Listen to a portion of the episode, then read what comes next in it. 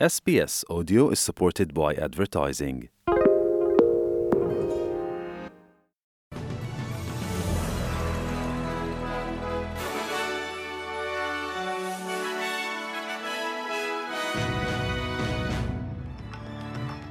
کارگرانی که از مرخصی استعلاجی برخوردار نیستند از امروز 20 جولای دوباره می توانند برای دسترسی به حمایت مالی مربوط به کووید 19 تقاضا کنند.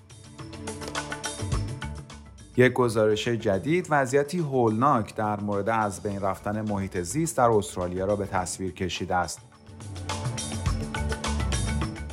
سیاست پولی بانک مرکزی استرالیا RBA و ساختار هیئت مدیره آن برای اولین بار در بیش از سه دهه گذشته مورد یک بازبینی بزرگ قرار خواهد گرفت. درود بر شما شنوندگان گرامی این پادکست خبری امروز چهارشنبه 20 جولای 2022 رادیو SBS فارسی است که من مهدی قلیزاده اون رو تقدیم حضورتون می‌کنم. کارگرانی که از مرخصی استعلاجی برخوردار نیستند از امروز 20 جولای دوباره می توانند برای دسترسی به حمایت مالی مربوط به کووید 19 تقاضا کنند.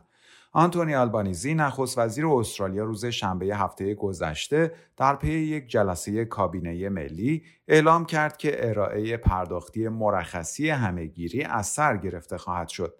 ارائه این پرداختی مربوط به مرخصی کووید 19 در روز سیوم ژوئن به پایان رسیده بود ولی اکنون دوباره تا سیوم سپتامبر تمدید شده است.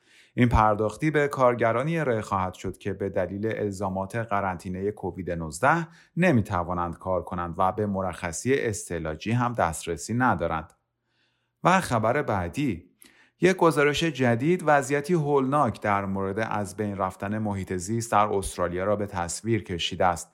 این گزارش نتیجه یک ارزیابی تحت عنوان The State of the Environment یا وضعیت محیط زیست است که هر پنج سال یک بار توسط هیئتی مستقل از دانشمندان انجام می شود. تانیا پلیبرسک وزیر محیط زیست استرالیا می‌گوید یافته های جدید شوکه کننده هستند. وی اظهار داشت ماجرای کلی این است که وضعیت محیط زیست بد و رو به زوال است.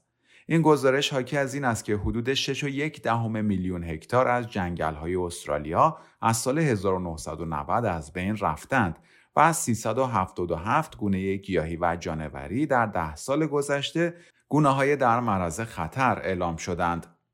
و خبر پایانی پادکست خبری امروز سیاست پولی بانک مرکزی استرالیا RBA و ساختار هیئت مدیره آن برای اولین بار در بیش از سه دهه گذشته مورد یک بازبینی بزرگ قرار خواهد گرفت. جیم چالمرز خزاندار استرالیا تایید کرده است که اقدامات لازم برای این کار نهایی شده است و یک هیئت مستقل سه نفره آن را بر عهده خواهند داشت. این هیئت مستقل به بررسی تمهیدات سیاست پولی بانک مرکزی خواهد پرداخت.